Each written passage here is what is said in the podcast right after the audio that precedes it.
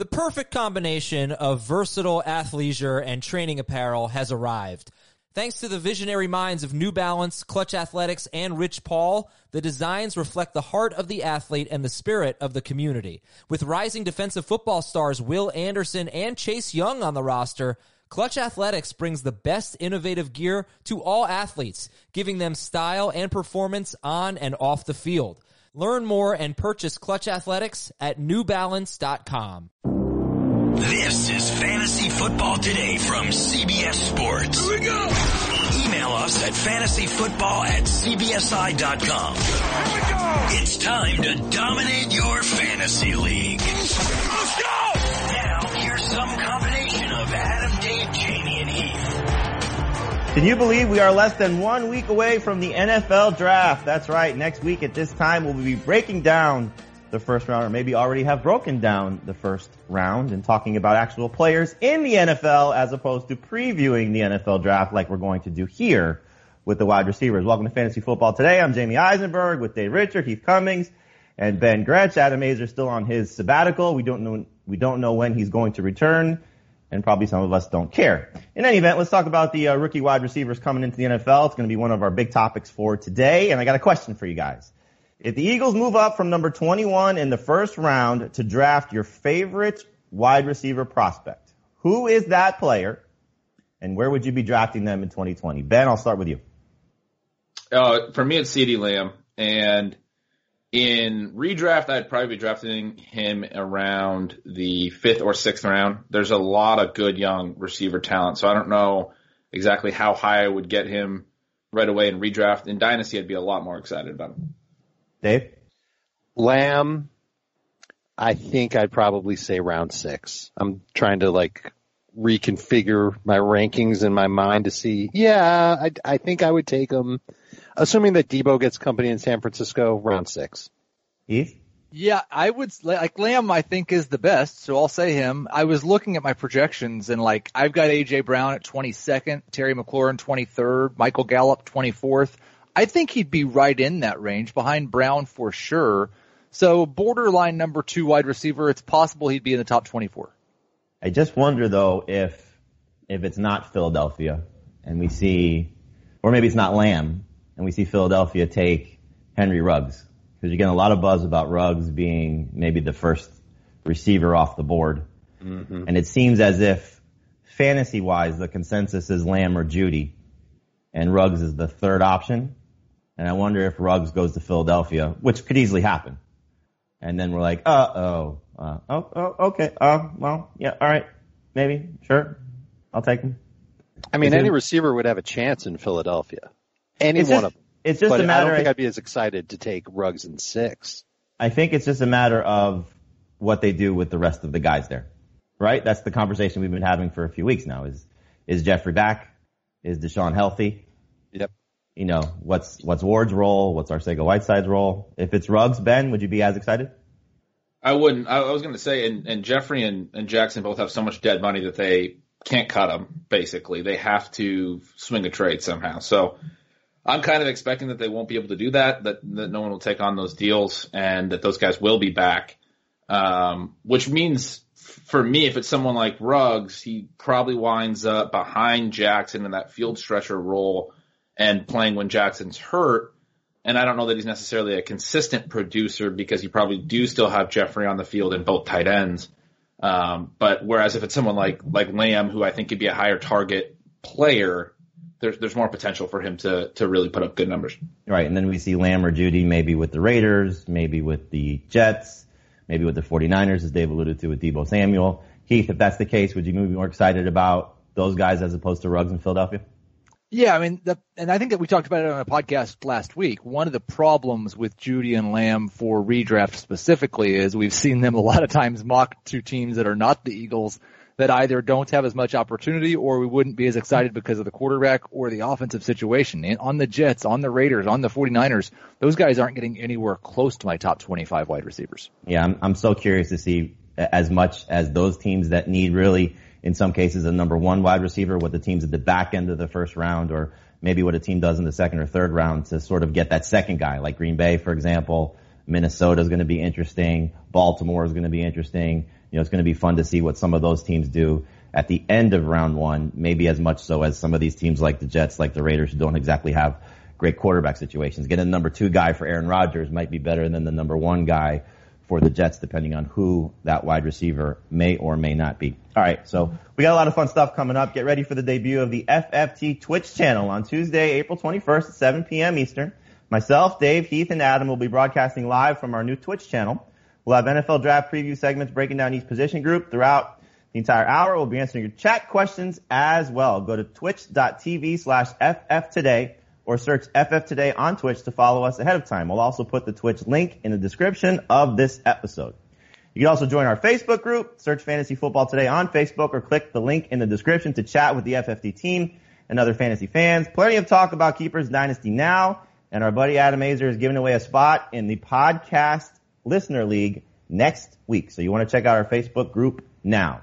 We also have pre-draft and NFL draft coverage coming up next week, all week on CBS Sports HQ.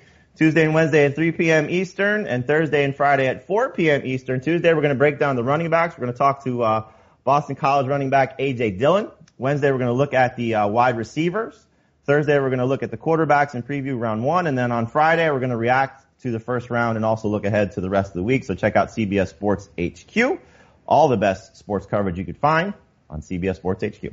All right, so we're talking about the uh, rookie wide receivers here. I think we're going to break down the uh, startup dynasty mock draft that we did yesterday. That'll be up to Adam which mock draft we review for mock draft Monday. But I took a look at the wide receivers in that draft and they basically went what you can probably consider as the top 10 rookies coming into the NFL draft. I thought that's kind of the order that they went.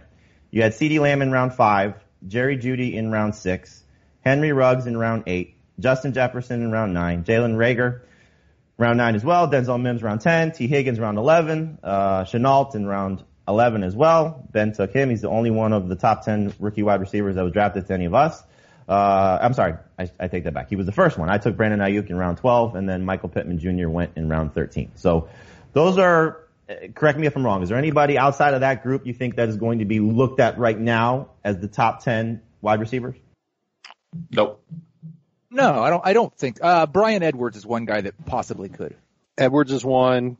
KJ Hamler, if he lands in the right spot, would be another. No, I'm I'm, I'm, talking right now. Right now. Obviously, it'll change when we get past the draft. I see. But I, I, I, no, think, I think that's I think that's that's a good top ten. Right. Yeah. Maybe maybe Claypool. Maybe Bryan Edwards. Tyler Johnson's another one. You know, there, there's there's a few guys that I think you know, depending on what rank list you look at now, but I think those are the the top 10. Forget about the order. The, those, those seem to be the top 10. So when you're looking at this group, Dave, I'll start with you. Who has the most long-term upside of these rookie wide receivers? Is it just Lamb and we move on, or is there anybody else? I think Jeudy has long-term upside as well. I think that the, both of those guys can be anywhere from uh, top 24 to top 10 fantasy receivers in any given year. I don't think that either one can necessarily be consistent. It really depends where they end up you know, a CeeDee Lamb in Philadelphia playing with Carson Wentz for the next eight years could be really good for fantasy.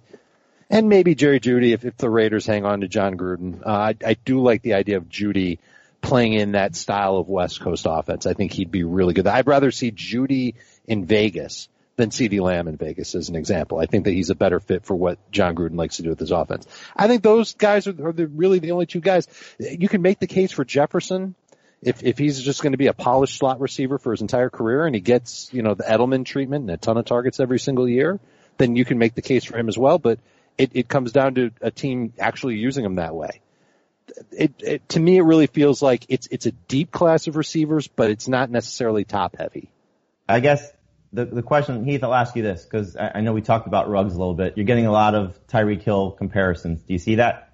Um, I think it's possible. Like we said the same, the same thing was said about Mecole Hardman last year, partially because he yeah. went to the Chiefs, but also because like he could do some of those things and had that incredible speed.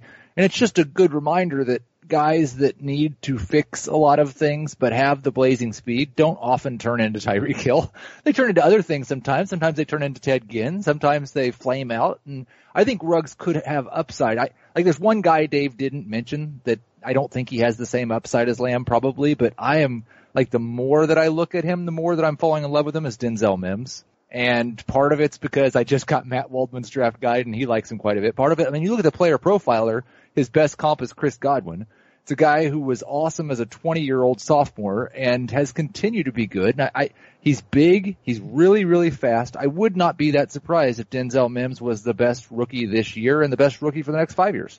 He could end up in Green Bay, and that's a, you know fun pairing of him and Davante Adams if in fact that does come to fruition, and he could be a guy that the Eagles maybe look at at 21. You know, if all the uh, I think there's a pretty consensus if you if you talk to people around the NFL, um, and I, I've, I've been spending some time, you know, reaching out to you know some guys that cover the league, and th- there's there's a pretty consensus group that think the first four receivers are locked into the first round, the three that we always talk about in Jefferson.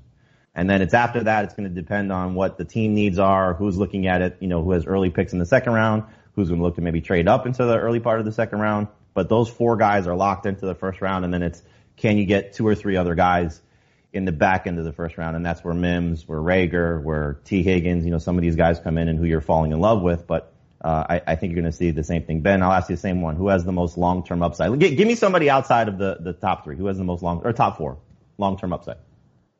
Yeah, my favorite from that that next group is probably Laviska Shenault, who did a lot of things at Colorado. wasn't just a really productive receiver at a young age, but also they started lining him up in the Wildcat a ton. He had, uh, I think, something like seven rushing touchdowns this final season. Uh, really productive guy with the ball in his hands. And w- when we when we look at, or excuse me, seven rushing touchdowns over his career, he had five in his, in his uh, sophomore year, two more in his junior year uh, and also caught 10 touchdowns. But when we look at things like um, market share and, and how productive, what what share of his offense he he accounted for, Shenault really pops, and he was a guy who broke out at a young age and looks really good in a lot of models. He's kind of the comparable to. There's not really a great one this year, but he's kind of the comparable to the the AJ Brown of last year. That'd Yeah, be I a see fun, that. fun, fun comp, and shocking that you're the one that would bring that up. I'm very surprised to, uh, to to hear that. Um, He's also one of those not too tall, but definitely big receivers. You know, like kind of built like a like a thicker running back. yeah, he's over 220 6'2", pounds, 6'2", right. 220, right? Um, Uh, he's just over six foot, six Uh, six and a half feet. okay. Laviska Shenault is.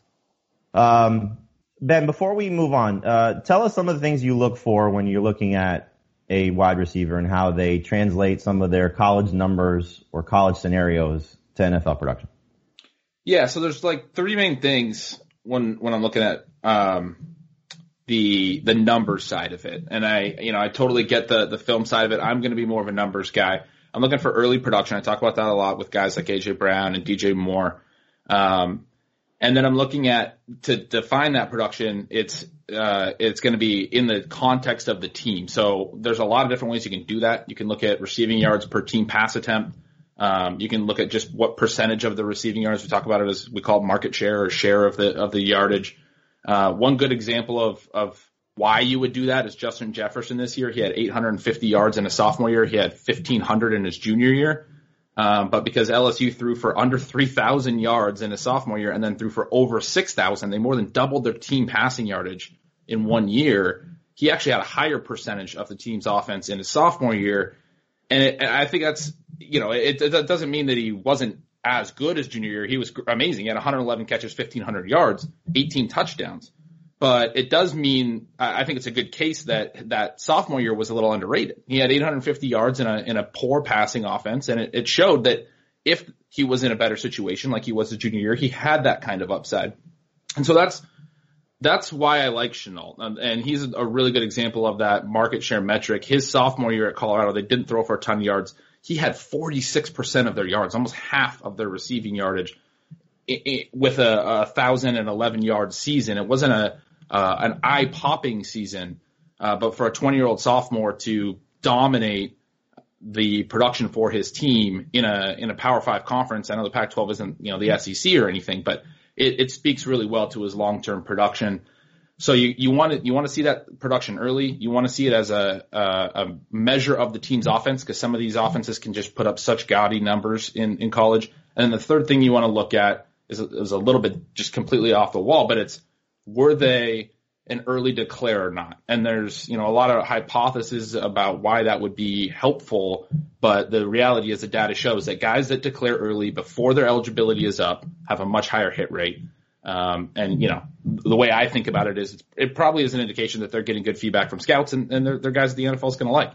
There's also probably a year younger. I was gonna say there's also an age factor to it. Is Right. that you know they, they may not stand out as their rookie year, but by the time they hit their third year, which is when typically you see the best out of wide receivers to start to blossom in their careers, they're a little bit younger than some of the elder guys. It may give you a little bit of trepidation potentially uh, with somebody like Van Jefferson who's a little bit older. I like him, but you know he's uh, he's on the older side of things for some of the prospects, so could be an interesting comparison there. All right, so uh, I want to read a tweet from somebody who I respect and uh, and, and enjoy talking to a lot. Uh, this was uh, about an hour ago. Haven't even settled on top five yet, but pretty sure it includes AJ Brown, Terry McLaurin, DK Metcalf, and CeeDee Lamb. And that's from Heath Cummings saying he's trying to rank the wide receivers from the past two classes for dynasty purposes. So last year's rookie class, we had a lot of great wide receivers. Uh, it wasn't the two we were expecting at this point. Last year we were talking about Marquise Brown and N'Keal Harry. They were the first two receivers off the board. And then we saw Terry McLaurin, AJ Brown, um, Deebo Samuel, DK Metcalf. You know, it was a fun rookie season for some of the guys that were, we thought had a chance, but maybe not to the level of the first round guys. So when you look at Lamb, you look at Jeudy, you look at Ruggs, you look at Jefferson. Again, I'll run down the, the, the top 10 quickly of those guys, uh, that being the top four. Mims, uh, Tee Higgins, Jalen Reagor, uh, Shenault, Aiyuk, Pittman. You know, there's, there's, uh, Bryan Edwards, you want to throw him in there, um, as well. Hamler, you know, some of the guys that are at the top, but how do the rookies now compare to the, the incoming rookies now compare to the 2019 class, Heath? What do you, uh, what do you see from these guys in terms of, you know, where they could stack up fantasy wise? Yeah, I mean, I think looking at it from the fantasy perspective, I would have to put all of them for now behind the top three from last year's class just because, like what you said about who we thought the top guy was going into last year, the top two guys going into last year, and, and where their value would fall right now, um, it's crushed. And so, at least for Harry, um, maybe not quite as much for Marquise Brown, but still I wouldn't put him in the top three. So that's a, a fall. So I, I would not put any of this year's class of receivers ahead of AJ Brown, DK Metcalf, or Terry McLaurin. Um, I think you can make a pretty good case for Lamb and maybe Jeudy as well in the top five. I I would put uh, Mims, Jefferson, and Ruggs as borderline top ten guys, or right towards the end of the top ten. Um, I think there are like if you're doing a top twenty, there are probably more guys from this class than there are from last year's class. But the top five is going to be mostly guys from last year's class.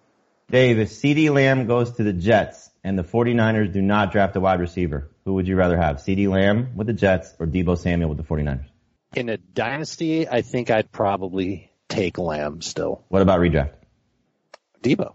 Because I, I- think Lamb does have good long-term potential. I figure the Jets at some point will get rid of Adam Gase and they'll, they'll get back on track offensively where they're good. And Lamb could be a target hog even as soon as this year if he ends up with the Jets. It's possible because who else is going to, Crowder will get his and after that, I don't know. I, I think that you could see CeeDee Lamb get close to 105 targets with the Jets. What he does with them is a different story. I don't know if Deebo can get to 105 if he's the main target in San Fran. Ben, if Jerry Jeudy goes to the Raiders, would you rather have Jerry Jeudy with the Raiders or DK Metcalf with the Seahawks? Same thing, dynasty and then redraft. I'd probably have him close. I think I'd have Metcalf higher just because we've already seen Metcalf hit, and and I feel pretty confident that he's going to be productive with Russell Wilson for the next several seasons. And we don't necessarily know for Jeudy. Jeudy has a, a couple of red flags. You know, I was talking about the team production metrics, and it's uh, it's hard to control for teammates being really good. That's one of the things that those types of models will miss. And and Jeudy played with Ruggs, and he played with Devonta Smith, who's still at Alabama. And he never really had a really high percentage of their team's receiving value, but he is a young prospect. He is an early declare. He has some of those things going for him. I still think very highly of him. Um, I think you have to give him a little boost uh, against his numbers, knowing that he was playing with some really good players. Uh, but I think there are, there are just enough question marks that I'd rather have a guy that I've already seen do it in DK. All right, same question, Heath. Henry Ruggs goes to the Eagles and they trade up to get him, take him first. Would you rather have Ruggs or it's probably too easy, but I'll say McLaurin. I'm going to stick with McLaurin. Like I, in my initial ranking of these two classes, I think I had Ruggs 10th. Um, actually, like the one that would be difficult for me would be with Marquise Brown. All right, so let's Um, do that one. Marquise Brown or Ruggs? I, I, if Ruggs was, if the Eagles traded up for him and took him as a first wide receiver, I'd probably move Ruggs ahead of Marquise Brown. Right now I've got Marquise Brown just a little bit ahead of Ruggs. There's some, a lot, obviously a lot of similarities there. Um, I, I think Marquise Brown's going to be better than he was as a rookie, but if the Eagles put that type of investment in Ruggs, then he'd probably be ahead of Brown for me. I'm so curious to see if there's going to be a team that surprises us. You know, you heard Steve Keim got asked a lot, the Cardinals general manager, about would they take a wide receiver at eight because they were rumored to be looking at wide receiver before the Hopkins trade, and mm-hmm. then he was mm-hmm. still asked about it. Would they would they consider adding to their arsenal? I think it'd be dumb, just what they needed the offensive line, uh, some defensive uh, issues as well. But man, that'd be that'd be crazy if they were to take a receiver at eight, and then you have the Jaguars at nine. You know, that's certainly a position they could look at with two picks in the first round. Um, again, it would be a surprise, but everybody kind of thinks the the draft run starts at 11 with the Jets, and that's where we're going to kind of see some teams. But you know, if if the Eagles do move up, maybe the Packers, you know, they they fall in love with somebody, they move up. Um, it's going to be really interesting to see who does make that move, maybe aggressively to target one of those wide receivers. We do hope it's Philadelphia. I think we're all consensus wise thinking we hope it's CeeDee Lamb, but uh, that'll be a, a, fun a fun look. Um, as you talk about, I, I, think you alluded to this, um, Ben, with Shenault, the the the slot guys. Um, Jefferson, I clearly is is the best. He had uh, 200 snaps in the slot for LSU last year uh, Shenault. Who are some of the other slot guys that we're looking at? Ben, go ahead. Oh, um, I mean, I, I, like both Shenault and Jefferson are guys who played outside and in the slot. Jefferson played outside in that sophomore year that I referenced, and then kicked into the slot. And I believe Shenault did the same. He, I think he played on the outside as a sophomore and kicked in. He lined up There's, everywhere. Yeah, Shenault went everywhere. Mm-hmm. Yeah, and I think there's a, just like I, I one of the things with this class is I think there's a lot of versatility, and it's one of the things I think we're seeing with um, the, the the future of the NFL is just that wide receivers need to be able to play in multiple spots because I'm glad I'm glad you said I don't I want to stop you right there because I spoke to Davante Adams last year at the Pro Bowl and I said I was talking about Julian Edelman because I was doing a story previewing the Super Bowl between the Patriots and um who they played two years ago? The Rams? Um Patriots and the Rams and about Edelman and it was I a said, forgettable Super Bowl. It was. Um, and I said to him, like, you know, is Edelman kind of considered the best slot guy? And he's like, I, I guess. He's like, but I play in the slot. Hopkins plays in the slot. You know, Julio will line up in the slot sometimes. You know, he was, he was kind of, you know, looking at, and then when I spoke to Chris Harris, the same thing. He's like, you know, everybody talks about me playing the, the best guys in the slot. It's because the best guys go in the slot. You know, it's, it's not like yeah. I'm just, just lining up in the slot and playing those guys. And so I'm glad you brought that up, uh, that, you know, we're going to see more and more teams move guys around. So yeah, Michael Thomas is considered right know, top top receiver in the league, and he right. wouldn't have been considered a slot receiver coming out, but that's where he plays. I mean, that's right. that's what he does. All right, so Lamb and Jeudy play a bunch in the slot. Uh, right, the guys that I that I looked at, you know, just based on some of the the snap counts and where they they have um, lined up in college, mostly in 2019. Jefferson, KJ Hamler, Shenault, and Lynn Bowden from Kentucky, who I think is yeah, is Bowden a, is who I was going to mention as an well. underrated sleeper. Heath, of those hmm. four guys, which one stands out? Uh, I, I, throw out Jefferson. Of, of Hamler, Shenault, and, and, Bowden, which which of those three guys stand out to you if they do get an opportunity to be slot receivers next year? Yeah, I think Shenault would be the one. I agree with most of the things Ben said about him earlier, and I don't I don't really love Hamler. I think Bowden's more interesting depending on where he goes, but Shenault would be the one. I think Hamler's going to get a little bit of a bad rap until we see where he ends up, just because didn't run at the combine. People think maybe he's hurt. Um, you know, he did uh, some things, you know, with the virtual pro days um, that teams seem to like. Uh, but he's another one of those guys. You know, he's fast, and we'll see if he could do some some different things. All right, so I'm going to give you the second group of receivers that were drafted in that dynasty startup mock draft, and and I want to get your favorite of this group. Uh, so we had after Michael Pittman in round 13. Um, I'll, I'll, run down the, the first 10 guys real quickly. So it was Lamb, Jeudy, Ruggs, Jefferson, Reagor, Mims, Higgins, Shenault, Aiyuk, and Pittman. Then the next group of guys. Here we go. Bryan Edwards, Tyler Johnson, Chase Claypool, Van Jefferson, Antonio Gandy Golden, KJ Hamler, Devin Duvernay, uh, Donovan Peoples Jones, Lynn Bowden, and Isaiah Hodgkins, Hodg, Hodgins. I think it's Hodgins. Um, and I'm sorry if I mispronounced any of those names. Uh, I'll give you them again. Edwards, Johnson, Claypool, Van Jefferson, Gandy Golden, Hamler, Duvernay, Peoples Jones, Bowden, and Hodgins. Who's your favorite of that group, Dave? I think my favorite is Claypool, but it, it's more so as a prospect than anything else because they're just there. There are a handful of big guys in this draft class, but he's a giant. He's over six foot four. He's two twenty nine. He runs a great forty. He has huge hands. Uh, it, all reports say he's got high character. He's definitely raw. He's definitely not a great route runner, but it's that size that makes him unique. And it's a close call for me between him and Bryan Edwards because I really like Edwards a lot too. Uh, Heath, how about you? Um, I'll go with Bryan Edwards. And again, another one of the guys, kind of like what Ben talked about, that maybe wasn't on a team that threw the ball a ton, but when you look at his uh, dominator score, he absolutely dominated targets at South Carolina and was good pretty much from the very get go in his college career. So uh, I'll say Edwards. Ben? Yeah, I'll go to the, the last guy you named, Isaiah Hodgins from Oregon State. He's six four, not the greatest athlete, but productive. Again, in, in terms of team volume, was productive early, is an early declare. He's kind of a, a my one of my favorite underrated sleepers in the class, and you know, one of the biggest things on top of all of these other metrics is is just draft position, draft capital, whether teams are willing to invest a high pick on the guy because they're the teams that then decide whether these guys actually get a real chance and play.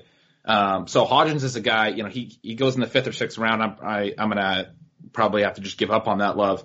But if someone's willing to take him in the third, you know, that's he starts to look a little bit like Kenny Golladay, who was a similar like fifth or sixth projection, who the Lions jumped all the way to the third and surprised some people, and then it's like, ooh, because this guy's numbers are good. Now that somebody gave him a third round pick, I really like this guy. Yeah, I'm excited about Antonio Gandy Golden. I took him in that draft. I, I took him in our rookie draft as well. I, I uh, I'm looking forward to see what the receiver from Liberty does. Um, I think it's going to be really interesting to see what team gives him a shot.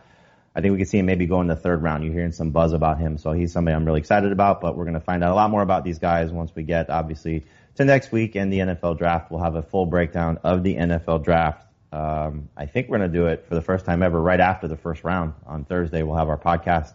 Uh, obviously, get you ready Thursday and Friday for uh, what's happened in the draft and what will happen um, for the rest of the week. I think maybe Friday night as well. Some news and notes around the NFL. The Buccaneers are looking to trade OJ Howard. That's a report. We'll oh, see if it comes before. to fruition. Well, we heard it during the season last year. Uh, Bruce Arians not the most fond coach of his tight end. Uh, give me a one-word answer. Best landing spot for OJ Howard. Heath. Indianapolis. Dave. Green Bay. Sorry, that was two words. uh, Ben. Uh, Patriots. Even without a quarterback right now? Yeah, I think so. I, I, I trust Belichick's ability to to scheme talent. Dalton's mm-hmm. been good throwing to his tight ends before. Yeah, it's if they can uh, they could afford Dalton. Uh, I, I took I traded Dalton. We, we've been doing these mock draft Mondays on CBS Sports HQ, and I traded a third round pick for the Patriots for Andy Dalton, and then I got yelled at post draft by uh, Pete Prisco saying they don't have the cap room right now to trade for Andy Dalton. I was like, Pete, it's a fake mock. I, I you can cap. always find the cap yeah. space. I, am with Dave. I'd like to see Green Bay maybe make a move to get OJ Howard. Uh, Joe Mixon is prepared for a holdout if he and the Bengals can't agree to a long-term deal. Um, Heath, you're already the low guy on Joe Mixon. Would this make you even more concerned about drafting him if we're drafting right now? Yeah, because they've already got Gio Bernard, so uh, they can afford to just uh, let him hold out. Yeah, no, I think absolutely. I was under the impression, and I I don't know how I got this impression. Maybe you guys can correct me that the new uh, CBA makes holdouts much more painful for players and much less likely to drag into the season. So we've never I, seen we've never seen a running back shy away from making things painful for a holdout. Right, right. So yeah, I mean, if he makes that type of decision, it, it would be worrisome. I think you're right, Heath. I don't know exactly what the new rule is. Yeah, it, it does make. I, I, I'm I'm with you too. I don't know exactly what the penalty is, but it makes it worse. That, that's a homework assignment for me. Anybody downgrading Joe Mixon yet? Me, me. I've been taking him in a lot of our mocks. Um, I I think if he's playing, he's a little bit underrated. I mean, he hasn't been very good on the touchdown front, but back to back 1400 total yard seasons is you know really Im- impressive in a bad offense. And if he's, his offense gets better, he could be really good if he's playing. Isn't he like a borderline trap back?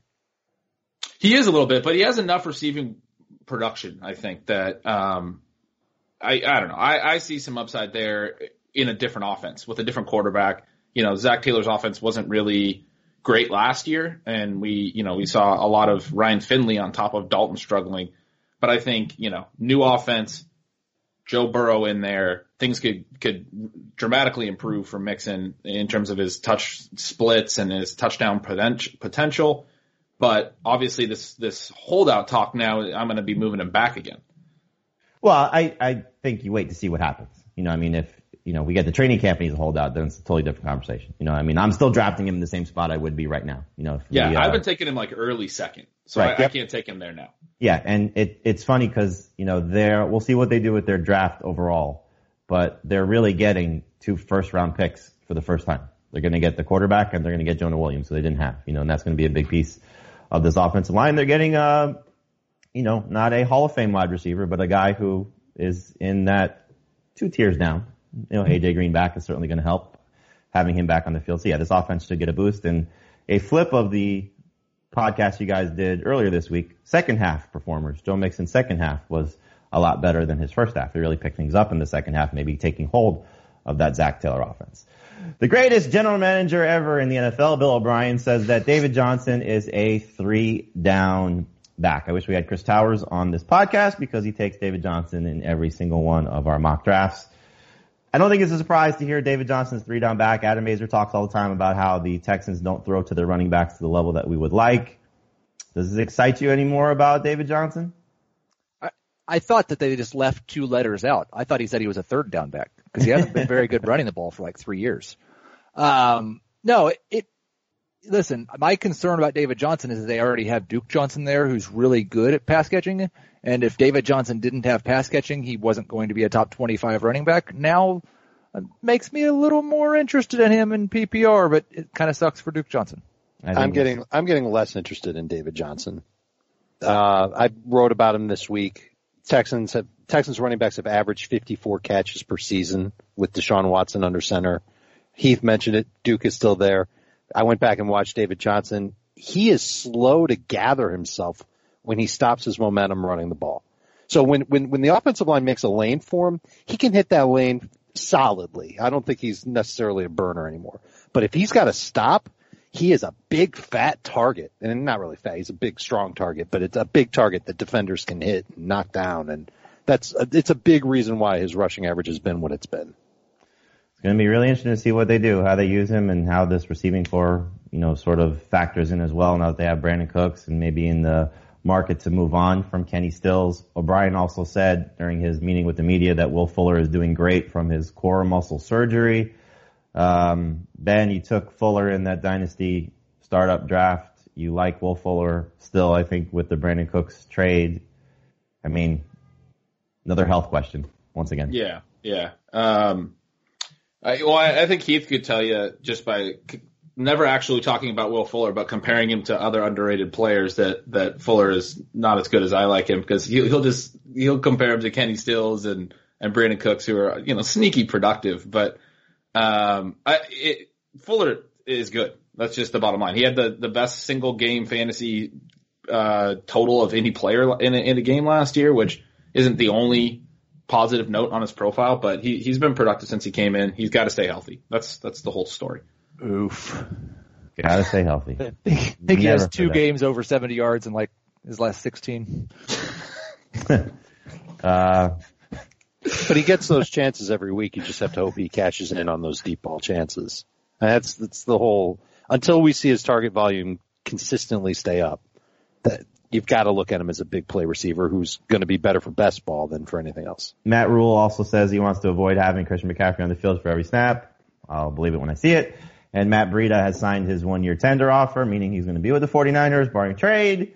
Yay, four running backs for the 49ers going into 2020. All right, let's talk a little best ball. So Heath, tell us what best ball is. Tell the people what best ball is for those of us who do not play in best ball. I'm not saying me, but for the people who do not play in best ball leagues. There are different, like best ball is um, generally something right around a 20 round draft where you um, draft your team and forget it.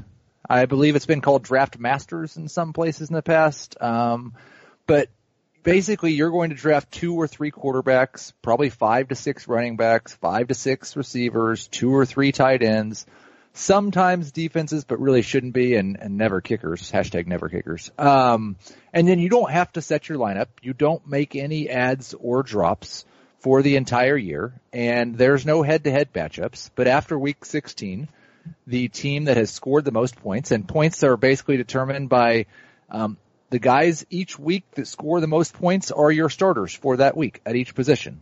Most of them are one quarterback leagues with two running backs, three receivers, a tight end, and a flex. Maybe you have two flexes. Um, I really, really enjoy it.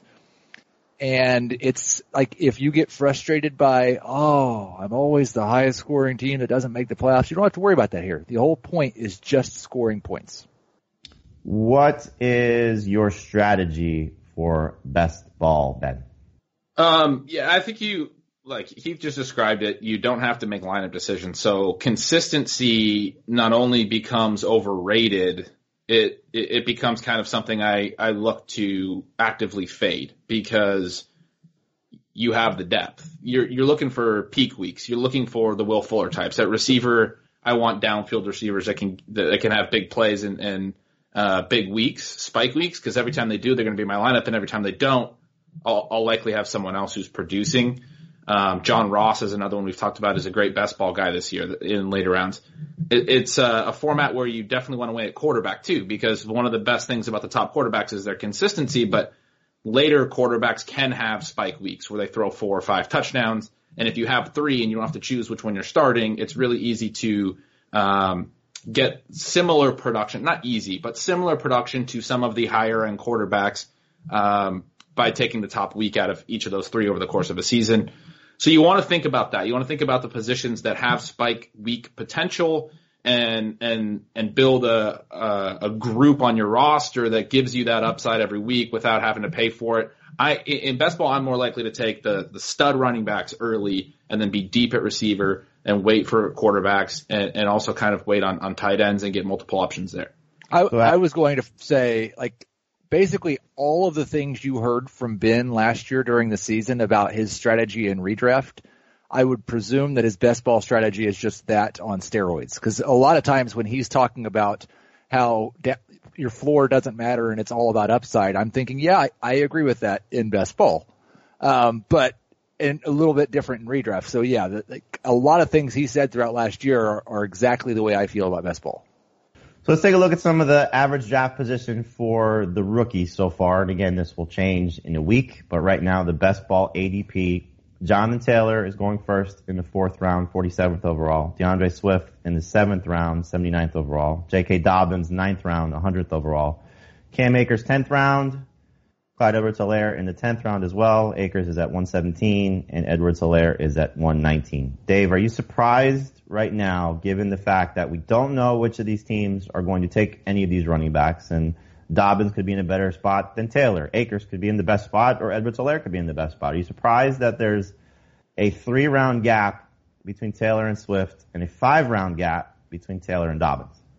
I'm stunned Taylor's going as a top 50 pick because there's a chance he's not even a first round pick. Are we sure he's going to end up in a spot where he's going to be uh, a feature back, a potential three well, down still, guy. He can, still, he can still be that in the second round. I mean, that's not out of their own possibility. I know, but usually, I, I guess, I guess to a degree, you're right that if he were, if he was going to be a consensus top 10 pick in the NFL draft, he'd go a lot sooner than round four here. So I, I'm, I'm just a little bit surprised by it. Maybe it's just more about seeing Dobbins in round nine, Edwards-Helaire in round 10. I think those are fantastic values. You're not going to find those guys there. I don't care what teams they go on. You're not going to find them there in best balls um, after the NFL draft. They're going to go at least one round higher. I, and I wouldn't be surprised if Taylor goes one round later if he ends up on, in a bad situation. I, I, my, my thought process with basically every rookie on here, I was kind of shocked, and that's kind of why it became. It, I wasn't planning on writing about the rookie ADP, but my thing is, I think everybody amongst these rookies has the upside to be drafted a lot higher than their downside from where they're being drafted. Dave's right. Jonathan Taylor could land in a terrible spot and go one round later. He could also go to the Buccaneers or the Chiefs and be a second round pick, maybe a first round pick. So I like I think every single rookie that we talk about here, except for maybe Jalen Reagor, I think could go a lot, lot higher and isn't likely to go much lower than this after the draft. Do you, do you think, separate conversation from best ball, but do you really think the Chiefs are going to take a running back in the first round? I don't really. Well, and the DeAndre Washington signing makes it, I think, less likely. I was Uh, that, that's the thing. It's like I keep seeing uh, um, a running back mo- like you know Swift mock to the Chiefs in the first round. It doesn't make any sense to me. No, It I don't. I wouldn't mock it that way, but I have seen it a lot. The only way it makes sense is if Washington is there as a as a safety blanket in case they don't get their guy. But they have Daryl Williams and they have Darwin Thompson returning, so they now have four running backs with uh, at least some NFL um, experience. Darwin Thompson's is limited, but Daryl Williams played well last year before he got hurt. I, Th- yeah, I it's a deep group already. I kind of thought the Washington thing made me think they don't think very much of Darwin Thompson. And they played Daryl Williams over him last year. He was not very productive the few times he touched the ball, and then they go sign DeAndre Washington. I like he was a sixth round pick. He might barely even be on a roster by this time. He might Sure. might not be on a roster this time next year. But we could almost say the same thing about every running back on the Chiefs roster right now. Two years, Well, a William- year, Williams, two years from Williams now, they might all agent. be gone. Right. Williams is a free agent after the season. D- Damien Williams is a free agent Yeah, after the season. right. He's also 28. So, um, I, I just think like they don't feel. I, I could see them taking a running back at some point, but round one just seems like a huge leap. I don't expect that to happen. No. Yeah. I think sometimes, and I, I don't know, I don't want to speculate too much, but when people are doing mocks, you, you're like D'Andre Swift feels like a back end of the first round guy, and where does he make the most sense? And you kind of work backwards as opposed to thinking about the team's motivations. And I, I, I think everything we're saying is true as well. So i if you look at the Chiefs, they don't look like a team that's going to do that. We just don't know who is. Right. Does right. anybody think there's a surefire first round running back in this draft class? No. No, the, the, I would echo everything you said actually at the top there. I've been taking Jonathan Taylor in a lot of our mocks. I think he's a phenomenal prospect, but a lot of the buzz is making it sound like he might be the third running back off the board. And at that point, I'll be wrong on all these mocks. Right. I think Um, I, I think the concern is the the workload. You know, people look at the workload that he had at Wisconsin, and you know also the the fumbles and, and a couple of the drop situations. You know, there there's there are some things that make you a little bit concerned. I did speak to um, biasedly uh, a a Wisconsin running back Dare Ogunbowale. I think we'll air that interview at some point on our podcast. Um, and I asked him, you know, I said, put on your analyst hat and tell me about Taylor, and he's like uh, he's gonna be the next great running back in the NFL. So take that for what it's worth. You know, a, a Wisconsin guy talking about a Wisconsin guy, but I, I don't Uh, have to listen to Ogunbowale say it. I can listen to Heath Cummings say it. true. He's a huge Jonathan Taylor fan, which Well, I- makes me look closely at Taylor, to be honest with you. Oh, I, I, I, I agree with Heath. I, I love Taylor. It sounds like Ben does as well. Uh, right. you He's know, my favorite one of this group, but I don't know if he's a first round talent. I, I think he's I think he's better than Josh Jacobs, who was like a top ten pick last year, Yeah. right? I think he was a little later, but yeah, I, I agree. He's better than Josh Jacobs. Yeah, we'll see uh, again which uh, which team looks at him. The rookie wide receiver, average draft position in best ball. Jerry Jeudy's going in round 11 at 132 overall. CeeDee Lamb, 12th round, 138. Uh, Henry Ruggs, the third, 15th round at 169. Jalen Reagor, 16th round, 192. Justin Jefferson in the 17th round, 193. So he This- sort of alludes to this. Rieger is probably the odd man out of these uh, of these four guys. Um, Heath, tell us about the values here for these guys. Well, I think like people that don't play best ball might be hearing this and saying, why are these receivers so low? Well, by pick 150, most people in these drafts have taken at least two quarterbacks and maybe three and at least two tight ends. So that these types of players get pushed down just a little bit. But I would expect even with bad landing spots in San Francisco or with the Jets or whatever, I would expect Jeudy and Lamb are easily going to go in the seventh, eighth, ninth, may- maybe ninth round of these mm-hmm. types of drafts. So I think there is definitely an opportunity over the last week before the draft happens here to get those guys cheap if you want to have some best ball exposure. I expect they're, and Jefferson could, if he goes to the Eagles, his, his value could absolutely skyrocket. Yeah, this this makes me want to go sign up for about 20 best ball drafts before the NFL draft because I think all these guys are going to go up at least one, if not four rounds. Not And in the case of Jeudy and Lamb, but I, I don't mind Reagor. I like him a lot, and I think if his landing spot is good, he could be he could be impactful as a rookie. But Jefferson, if it's a PPR best ball, I almost don't care where he lands as long as he gets that playing time. He he's got a chance to make an impact right away.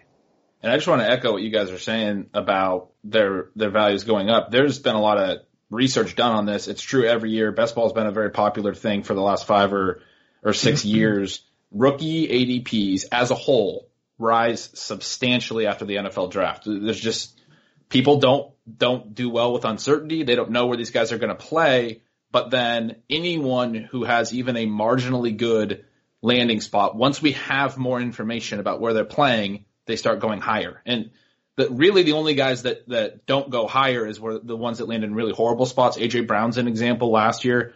Once he landed in Tennessee, everyone said, oh, they don't throw enough. And he actually started falling post draft. But the majority of guys rise. And as a group, they rise. So Dave's right. If you want to, if you want to draft some rookies, now's the time to do it. Yep. You got a week. Go get it. Ben, please post a picture of your mustache. ben is rocking the best mustache ever right now. It is just, it's like, uh, I'm not going to use the, the description I should use, but it's, uh, like, like police officer sitting at a donut shop mustache. Like just perfect. Grown up man's mustache. Grown up man's mustache. How long you been growing that thing?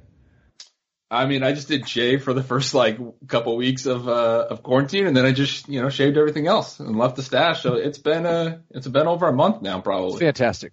Yes. Thank you. He, Heath has rocked a very good mustache before. I, I've failed miserably. Uh, Dave's got a good um like Sergeant Slaughter mustache. Um, when he when he had to do it once upon a time when he lost the bet. Um, I think if we had a mustache contest, it would be a, a, a runaway between Ben and Heath, and then we'd have to just let the uh, the audience decide. I don't think Adam can grow a uh, can grow a good mustache. So He can draw one though. He can draw one very nicely on his he can, face. he can he can probably draw. Well, this is fun, guys. Uh, hope everybody has a good weekend. We'll be back on Monday with another mock draft Monday. I'm again, I'm not sure which draft we will review. Probably the dynasty startup. Whenever Adam is not in a mock draft, you never know which direction he's going to go in choosing which mock we're going to review. But uh, we'll probably just let Ben Tracker decide that and uh, make it easy for all of us. So thank you guys for a great show. Thanks everybody for listening, and uh, gotta go back.